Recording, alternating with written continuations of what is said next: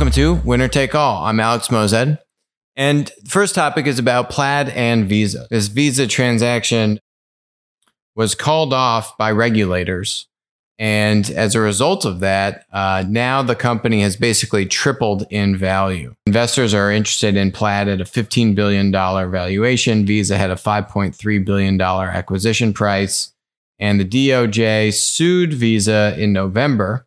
Visa's in Plaid. They're a platform company. They're actually one of the oldest uh, platform companies in the index. As a result of that, they decided to terminate their merger uh, earlier in January. You know, it's it's interesting why Visa decided to not, I guess, you know, fight this transaction as aggressively as uh, I feel like they could have, frankly. As a result of that, what you've seen and what you're seeing in the, uh, you know, in the IPO and in the tech markets is you're just seeing these these tech valuations go berserk now, Visa is is a platform business. Plaid actually is more of a pipe. Uh, and if you want to know what Plaid is, is so think about them as that that connected pipe between banks and other financial institutions, and then they allow um, other software companies, app developers to build apps uh, that connect into these financial institutions, right? So you can, for example, um, if you are Coinbase, you can use Plaid to allow me to connect, you know, my bank, Bank America, Chase, whatever it is. And now you can, you know, suck in your money from your bank into Coinbase. That kind of that's just one example, right? There's a myriad of examples of other, you know, fintech companies or or let's say uh, you know Intuit and Mint their their product that helps you kind of keep track of your finances and um, all these kinds of things. So there's a lot of different products that say, hey, I want to, you know, I need to get access to if I want to be able to give you um, analysis or allow you to move money. Uh, or, or all these different kinds of things, you need to get access to the bank account um, or another financial institution, right? Your account. So Plaid basically unlocks all of that. They're working with uh, the banks and the financial institutions, and then they're enabling, you know, the, uh, the, the Coinbase and and the Intuit Mints of the world, and all these different types of developers uh, uh, who are going to then integrate into Plaid. And the reason why they integrate into Plaid is then now Coinbase or Mint's user, that consumer user, can access, you know, any of their banks through Plaid, right? And Plaid has all those backend integrations with all of the banks and and makes it very easy through APIs and all that stuff for Coinbase for a Mint to do those integrations. It's more of like a B2B to C model than it is a development platform, right? Plaid doesn't actually have the relationship down to the end consumer which would which would actually kind of complete the complete the cycle and kind of bring them that consumer producer relationship. You could try and say that, you know, well, you know, is a Chase, a Bank America, are the banks technically producers and, um, you know, are the consumers the Coinbase and the mints of the world? And if you actually look at, you know, who is creating value on top of Plaid, it's really the Coinbase and Mint. And so they would really be the producers, if any case. Just the difference is that the consumer is is actually the producer's customer, you know, and that's really that B2B to C model. Kind of like Affirm. A firm also has that B2B to C model. Doesn't mean that the business is bad, doesn't mean that there's a problem with the business. I, I it just understanding that it's it's not actually uh, a platform business. You know, we'll keep keep our eyes on Plaid. Um, I think Visa probably could have fought this a little bit harder. Visa is a platform company. They do have monopoly scale between Visa, Mastercard, and Amex. Uh, you know, they they pretty much split the market. Discover's kind of in there. You know, these are some of the old school kind of payment platform businesses, and it just it's just funny the DOJ goes after this transaction. Meanwhile, it's so soft on you know the, the tech monopolies. Uh, that that get much more publicity, the FAMGAs of the world. Um, and uh, I'm, I'm sure the DOJ is patting themselves on the back, but the real big fish here are the uh, mega, mega trillion dollar tech monopolies, the FAMGAs of the world. And we really haven't seen much success in that arena. Another kind of contentious, uh, you know, Harry waters here would be what Instacart's going through with unions. And what's interesting about this is there's another big tech company, much bigger than Instacart. Their last valuation was in the high teens of, of value. Um, but the other the other big player I'm referencing is Google, who also had a union form in the past couple months. And what Instacart is doing here is basically firing everyone who who voted to unionize. Employees were in the process of negotiating their first contract when news of the layoffs hit. These layoffs are totally discouraging for any gig workers who are trying to do something to make these jobs better. They said they were fighting for health insurance and vacation time in their initial contract. The uh, United Food and Commercial Worker Union said that the layoffs will impact nearly 2,000 of the company's 10,000 grocery store workers. The news could have a chilling effect on the other on other organizing efforts by Instacart employees across the country. The company's leadership has already shown its hostility toward organizers running a union busting campaign that, that included bringing in managers to the grocery store on Skokie to convince workers to vote against the union. They're basically just going to wind down their in store operations at these retail locations that are a threat for unionization.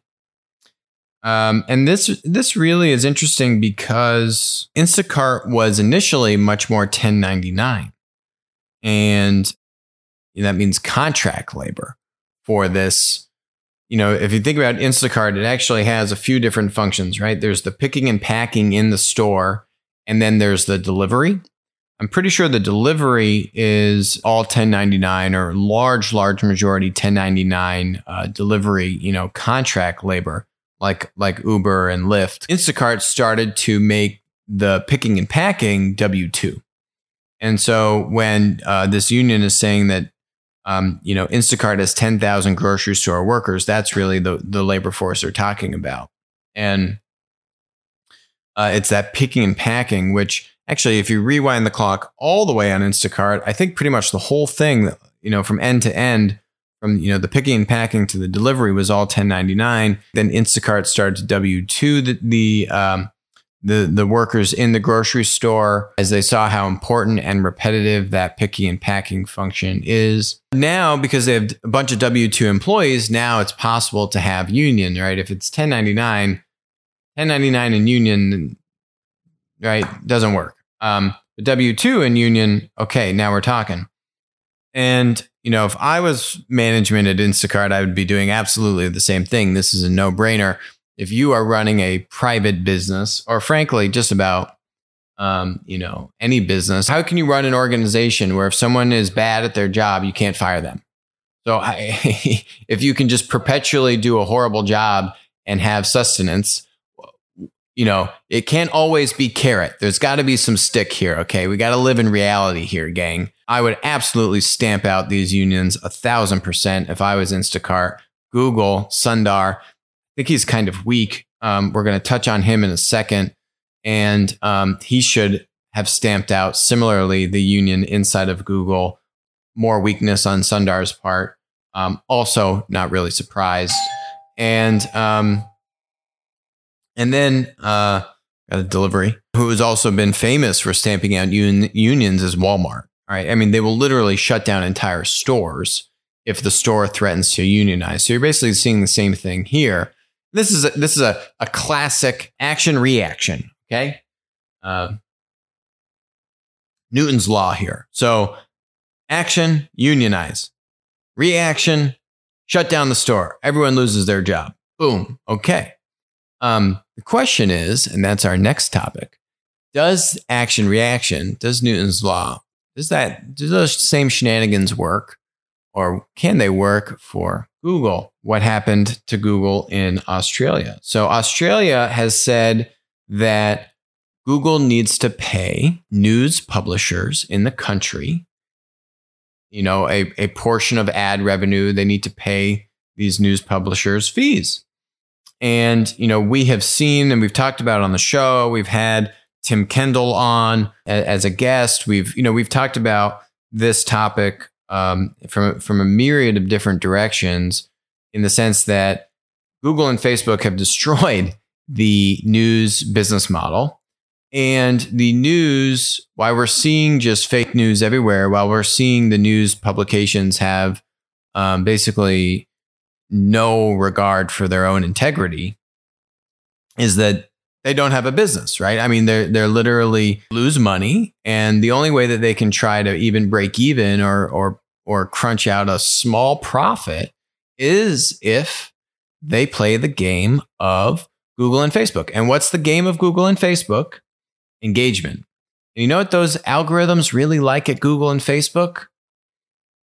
Fake news. Those algorithms love fake news. Those algorithms love that information that's really going to trigger people, get you all riled up, that gets shared, that gets comments, that gets engagement. And what does Google and Facebook do with engagement? They sell ads. That's the vicious cycle, gang. So Australia said, well, you know, we're going to force you to pay these publishers and start to disjoint um, that vicious cycle by giving the news publishers some ability to have some integrity, right? If they can know that, that they are not completely beholden, even though the money would be coming from Google, but that money and the way it's paid out is decreed by the government as opposed to the all knowing algorithm, which loves engagement at all costs, then maybe it's a little bit different story. Maybe these, these media orgs would actually be able to have some journalistic standards once again. Hey, worth a shot, right? So, what is Google saying? Well, we have this program. It's some kind of, yeah, joke of a program. Google said here in a statement we have offered similar deals for News Showcase in Australia, as in France and in, a, in Australia, it's not about the money. It's about being asked to pay for all links and snippets, which the EU copyright directive does not. Links and snippets are not the building blocks of free and open web. Sir Tim Berners Lee in his submission agrees. You know, the difference with this showcase program that Google has is it allows them to I think they're maybe paying out like a billion dollars over three years. Whatever it is, it it it still allows Google to figure out how much money is doled out and who it's doled out to and how it's doled out, right? The whole point of what Australia is trying to do is to drive a wedge in that and disjoint it and and provide some level of separation between tech monopoly content social media platform and uh, media revenue and and clearly that linkage is a key reason why the media is just so bad these days and untrustworthy. Um, and that's not a partisan, you know, it's not a partisan thing on both sides. Uh, people just don't trust the news anymore. We, you know, talked about that with Tim Kendall, and uh, there's a bunch of data on that supporting that. So, um, anyway, what is Google's response to all of this? Google threatens to leave Australia. And I think rightly so, this article points out, but its poker face is slipping. You know, Sundar is just weak he really is not very good at playing this game. You can kind of just see right through him. What's Google going to do? They're going to literally leave all of Australia and not get one iota of search revenue in Australia. They're just going to cede the market. Hey, someone else, Microsoft, here you go. I don't know how the Australians would feel about um, Baidu coming in, but okay, Baidu come in, Bing come in, whoever else, right? Google's just going to cede that market share because the, the government is going to force them to pay a few billion dollars to the media companies and they're not going to have control over it. I mean, the best thing that Google could do is to stand its ground and actually go through with this. I don't think they will. I don't think Sundar and the team has the gumption to see this through. And I think Australia, hopefully, Australia calls their bluff and we see what happens. I do think that the direction Australia is going here is a it's entirely appropriate and it's probably one of the best it's probably one of the best in terms of trying to help uh, you know traditional media regain some of its integrity. This is probably the best plan I've seen to date. You know what Poland is doing is also equally um, a as just as good of a plan. That's a little bit different. That's more on the censorship side and less about the fake news side. But I actually think in terms of solving the fake fake news problems, this could be one of the best potential solutions, and we'll see. The stuff in France is very different. Um, that's just more of a pure tax. That's France, the country, wants to make money off of the tech monopolies. This is different. This is about helping media regain its integrity and driving a wedge between this kind of co opted nature between uh, Google, Facebook, content, social media platform monopolies and and their algorithms and and media and what the media feeds into the beast. We'll see. I think if Australia sticks to its guns, I think Google capitulates and compromises.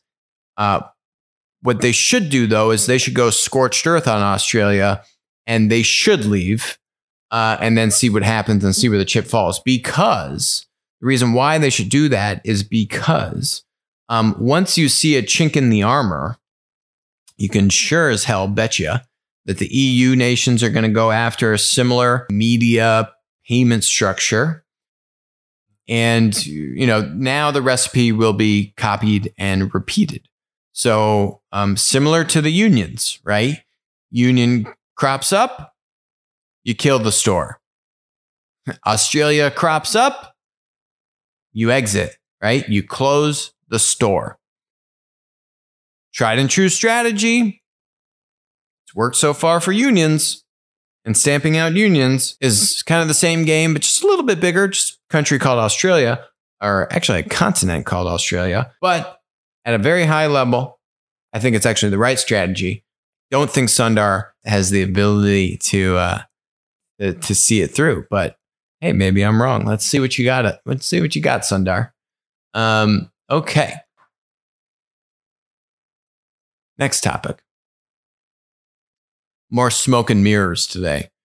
Um, where's this one? This one's this one's gold. This one's gold. Twitter locks out Chinese embassy. The U.S. Chinese embassy over their post on the Uyghurs. Uh, if you don't know who the Uyghurs are, they are now probably at least the second, if not third race that the Chinese have uh, waged genocide on.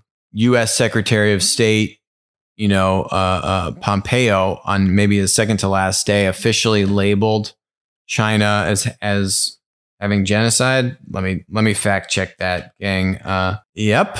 Hey, I, got it right. Mike, Mike Pompeo accused China of committing genocide, an international crime, and Biden's team agrees. And they are a thousand percent correct. And frankly, they shouldn't stop there. Um, they've done the same thing in Tibet with all of the kind of forced upheaval. They call it like re education camps. Um, where they literally take hundreds of thousands of people. I mean, who knows? It could it's at least hundreds of thousands of people. It could very well be millions. We don't know. Um, but it's a bunch of people. Let's just say it's millions. Why give them the benefit of the doubt? Because there's no transparency. There's a bunch of lies. So re-education camps, it's basically I don't know. I, I don't want to I don't want to call it the thing, you know, the other kind of camp. But it's a really bad camps. And um, there's physical abuse, mental abuse, um, starvation, manual labor. Uh, it's not good. Okay. And you got uh, hundreds of thousands of people who have died or who have, um, you know, lasting mental issues uh, and just, and just trauma, uh, and it's just so horrible. And it's been documented for years. The New York Times has has done, uh, you know, uh, um, front page. They had the satellite photos of this coming in uh, of all these camps, and it's huge, massive camps. So anyway, this is nothing new for China. This is about the Uyghurs. The Uyghurs are a form of Muslim Chinese. And what you'll find is that totalitarian dictatorships communist, socialist dictatorships, they don't like religion. You know, they don't like a power structure or a belief system which is anything but what the party says, right? So um, that means if you're a follower of Islam or any religion for that matter, that's no bueno. So they basically branded millions of Chinese Uyghurs, um, kind of like just saying they're radical extremists. We've heard that one before. And they need to go to re education camps. Anyway, how did I get on this topic? Um, the reason I got on the topic is because Twitter locked down uh, the U.S. Chinese Embassy Twitter account because they tweeted out the tweet, which said Uyghur women were no longer baby making machines, was originally shared on January 7th, but wasn't removed by Twitter until more than 24 hours later.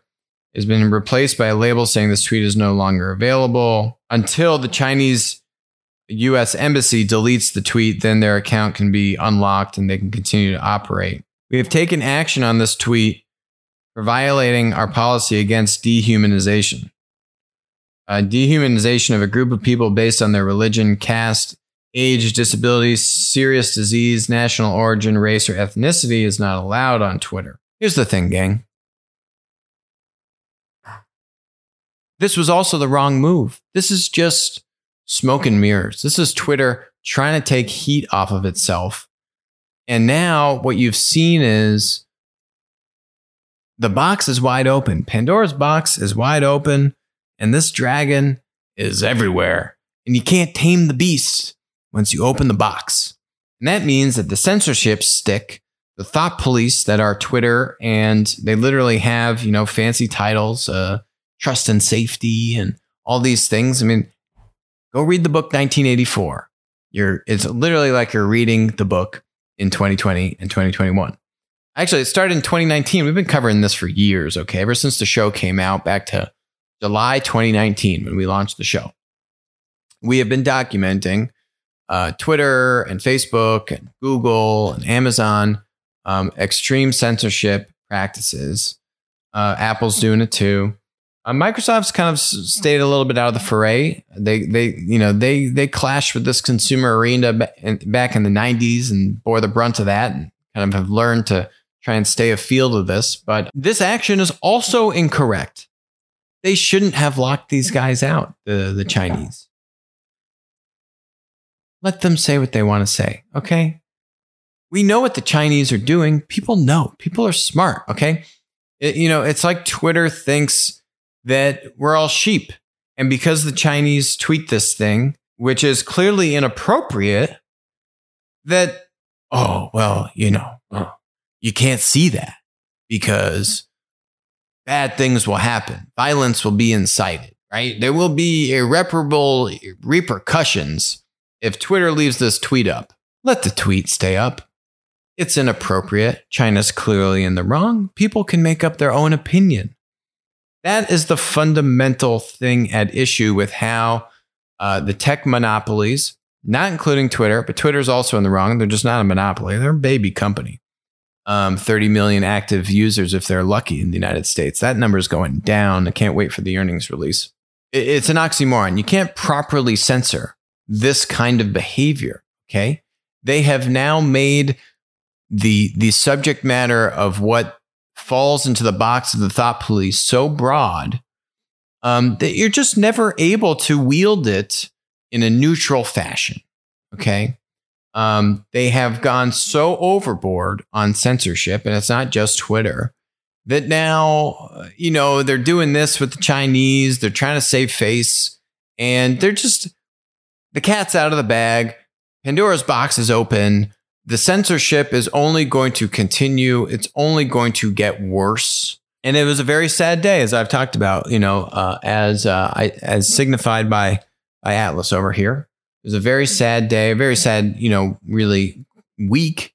Um, that really was that seminal moment where we saw this departure. Uh, I mean, it it had been leading up to this for for years and months and quarters, and we'd been covering it on the show. But you know, you, you really are seeing now a um, decidedly different trajectory uh, for you know for the state of these social media and uh, and content platforms.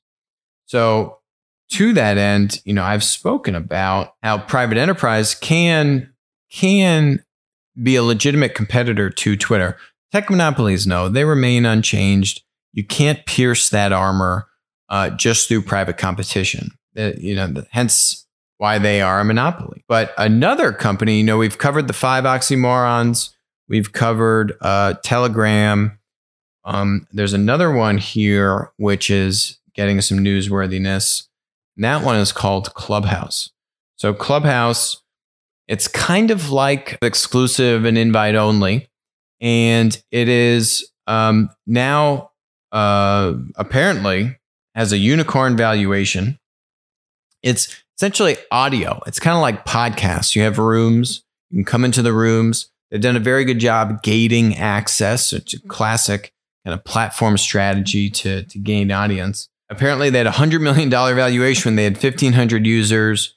And now they've got, I guess, Andreessen Horowitz in the running uh, that's interested in getting in on this. And so, you know, clearly what you're seeing is the VCs see what what's going on.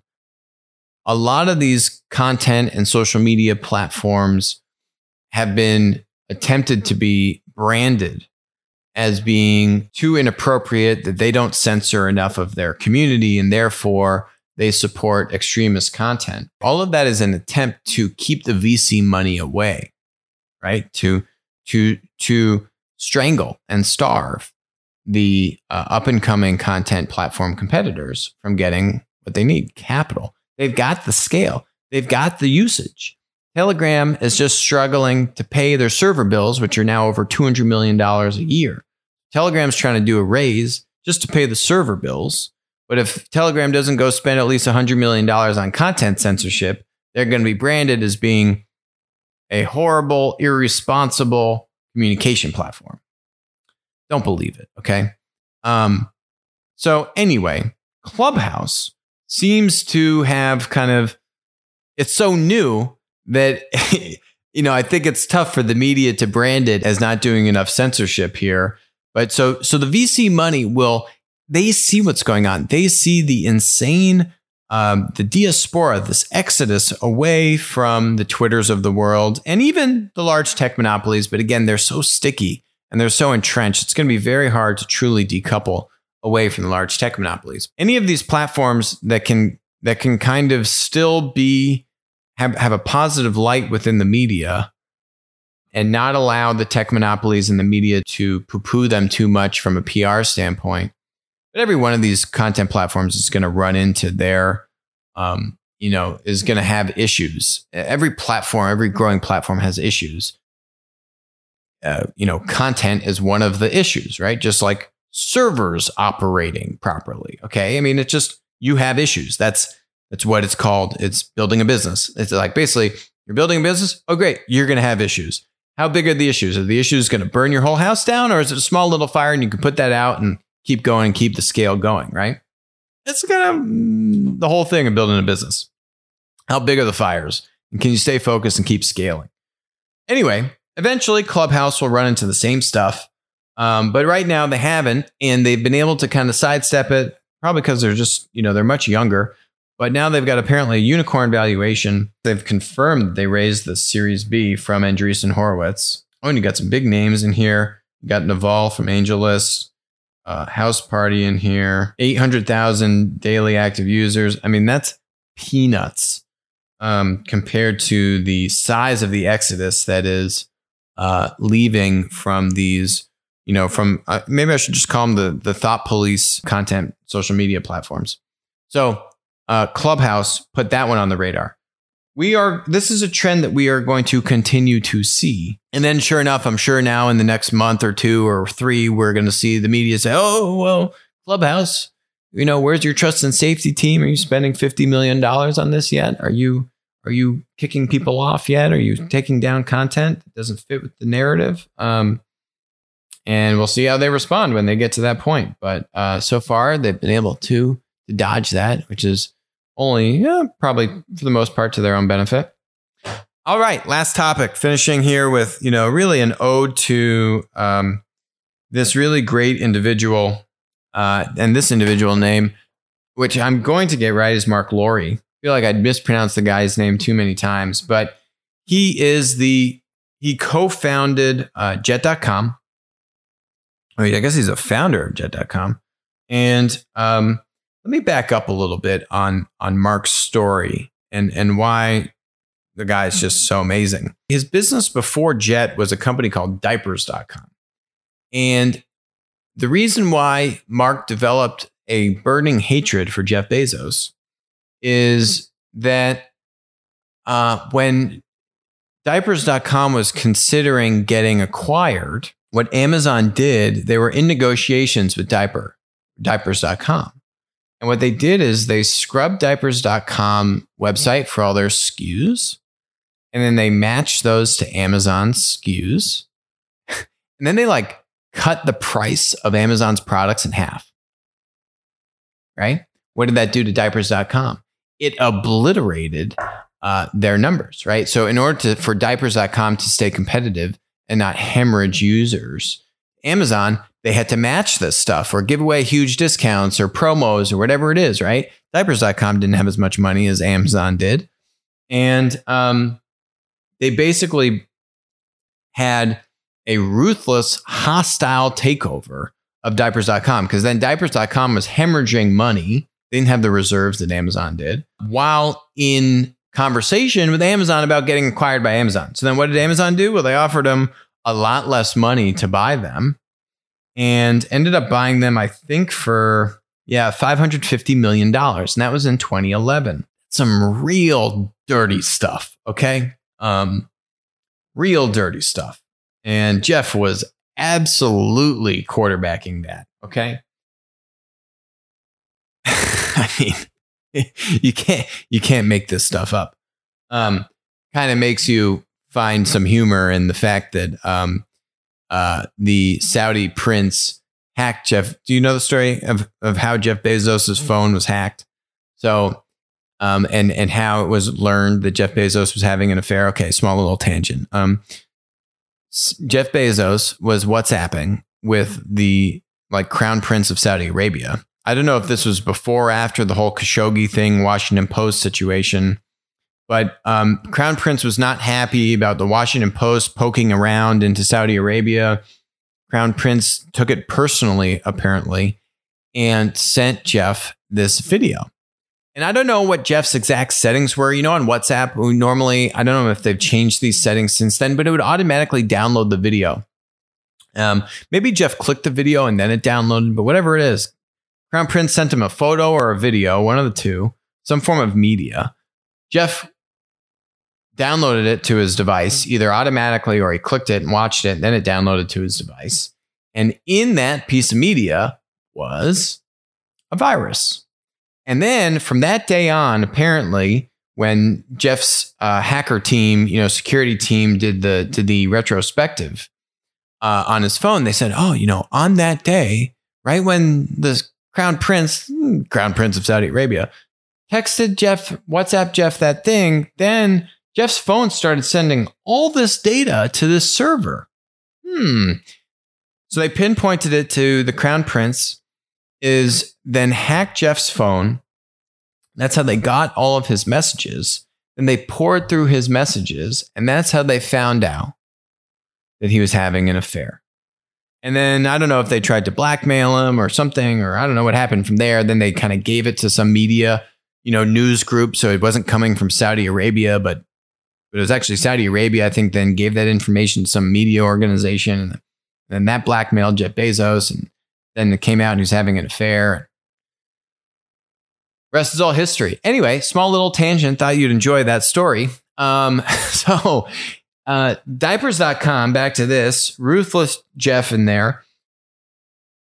Skewering Mark. Guy still made good money, but, you know, that's really dirty uh, games there skewers the guy. And then Mark swears to try to be the undoing of Jeff Bezos.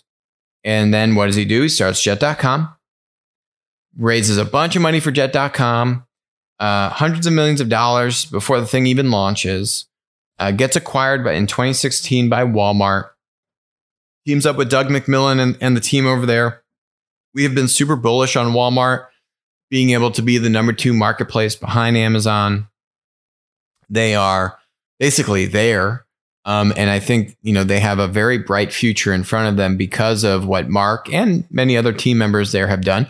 There have been failures, and and in this interview here that Mark did with Recode, you know, he talks about some of those. Like for example, they were buying up all these uh, kind of digital direct to consumer brands like Bonobos, ModCloth, Eloquii. Those were not platform marketplace companies, right? These were kind of like best in brand D2C, but had good um, digital uh, e commerce capability for products that consumers liked. And so he's buying up a number of those. You know, he talks about those not panning out the way he had hoped. The good news, though, is he got a really strong team of lieutenants underneath him uh, other you know digital savvy e-commerce product entrepreneurs uh, that then were brought into Walmart and could help kind of round out the team that Mark had underneath him. So yeah, you know, it didn't pan out the way, but he still got some really good talent. Kind of expensive, you know, but these weren't massive. These were like tens of millions of dollars worth of acquisition size type of deals.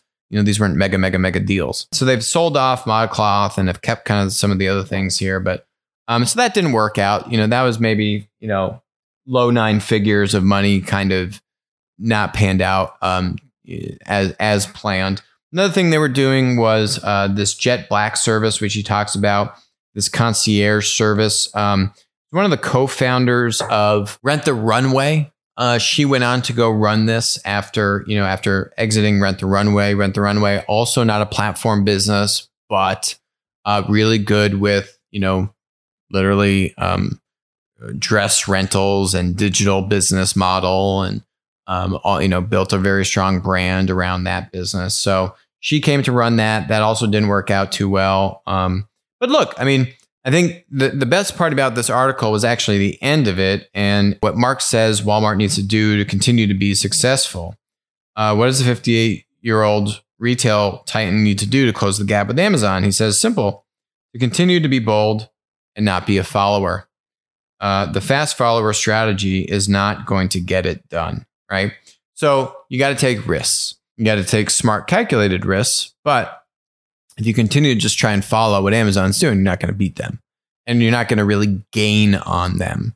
Um, for example, what Walmart did, which also was another point of contention inside of Walmart between who gets the credit, Mark or you know the the more traditional kind of U.S. team US kind of uh, uh, business team was integrating their grocery pickup in store, curbside pickup for grocery was really the one of one of if not the biggest digital catalysts of app downloads and digital growth for Walmart. Not a marketplace thing at all. It's really just taking their physical infrastructure, which is groceries, putting that into a nice app, letting you order it and pick it up at the curb but that really helped jumpstart, right? How do you take all the, you know, there's what, uh, 95% or more of the population in the US is within 10 miles of a Walmart, whatever that stat is. How do you take all the analog demand that Walmart has, which is huge, and start to translate that to digital demand, right? You need digital demand if you're ever going to get digital supply and really do marketplace uh, in any real fashion, right? You can't just go get a bunch of sellers if there's no demand to entice the sellers chicken and egg problem, right? Happens all the time. So it was really that mechanism, which I would call that a, a linear hook, right? It's um, a linear strategy, but it's a hook and it gets that demand started. It gets that flywheel moving. And then you can go build out supply aggressively, which is what uh, Walmart has also been focusing. We've covered that on the show many, many times. How first nine months in 2019, they added 10 million SKUs and 9.5 million of those were from third party sellers. Only half a million were from SKUs that Amazon, I mean, Walmart was actually buying and reselling as a first party seller, right? So you got to do a lot of these things. There's a lot of moving parts to make this work, but you need the right people uh, at the top and then on down. And you got to be able to take risks and be bold. And uh, Mark really was an amazing catalyst at at Walmart to help that come about. Uh, a really great lieutenant to Doug, CEO of Walmart, and he'll be missed, but um, he wants to go and and and build a city. Yep, literally, he wants to go build a city. Uh, so here, imagine a city with the vibrancy diversity and culture of New York City, maybe pre pre COVID, combined with the efficiency, safety, and innovation of Tokyo. Uh, Tokyo is pretty sweet, and the sustainability, governance, and social services of Sweden. Sounds like uh, mm, sounds like um, eh, I don't know. I would say kind of, to me kind of sounds like Galt's Gulch. Maybe some people would not agree with that, but this will be our new city. This is going to be a lifelong project. It's the thing I'm most passionate about. The guy is so passionate about it that he left $150 million on the table by leaving his contract early with Walmart. He left like nine months early and basically sacrificed $150 million worth of shares. Uh, that's how passionate he feels about. Yeah, he needed to stay until September of 2021, nine months, and he couldn't wait eight months and get $150 million. That means the guy was getting 20, roughly $20 million a month just to stick around. Uh, and he said, you know, I really want to get going on this new city thing. I'm good on 150. Let's rock and roll. Let's go, new city. Yeah. Yeah. This guy's this guy's a G. Mark will be missed. I'm sure he'll do fantastic things with whatever he sets his mind to. Uh, it really is amazing what what he helped really help catalyze at Walmart, and and really I think set a blueprint for how retailers uh, and just traditional incumbents and enterprises in general um, can can leverage uh, and go after new platform business models. Use M and A as an accelerant to make that happen, and um, and then leverage the competitive advantages that the incumbent that the enterprise has. Right? How do you bring that all together? I mean, that is literally what Applico does. So when I put it lightly, uh, that Mark is kind of a messiah in the space. Uh, you know, it's, it's hard for me to um, for me to emphasize enough how amazing this guy is, how much of an impact he's had personally on my thinking, um, and uh, uh on on on just so many things. So. Um, uh, you know, the show bids you adieu, Mark, but but not goodbye. And we look forward to to seeing what you're going to do with this new city and where it's going to be uh, to start a really great, phenomenal run. But I think he's also built a really good team around him that he's not leaving Walmart in a lurch. And that's probably the biggest thing. You know, that's what they say about kind of the CEO's biggest job. Don't really agree with this entirely, but it is a very important job. Maybe not the biggest, very important job is uh, succession planning. And so, who's going to take over the reins after you leave? And if you make an organization that is 100% dependent upon you being there, well, you actually really didn't do that good of a job. So, don't think Mark has done that. Don't think that's kind of culture and team that he's built. You want to know who has done that? Jack Dorsey has done that. He has made himself uh, indispensable and built a team of JV players. Very inappropriate, and it shows in how he manages the company and presents himself. So, anyway, Mark, complete opposite in terms of character and leadership and just uh, professionalism. Excited to see what he does next. That's it for us today on Winner Take All. Thank you very much for joining us, and I will talk to you soon.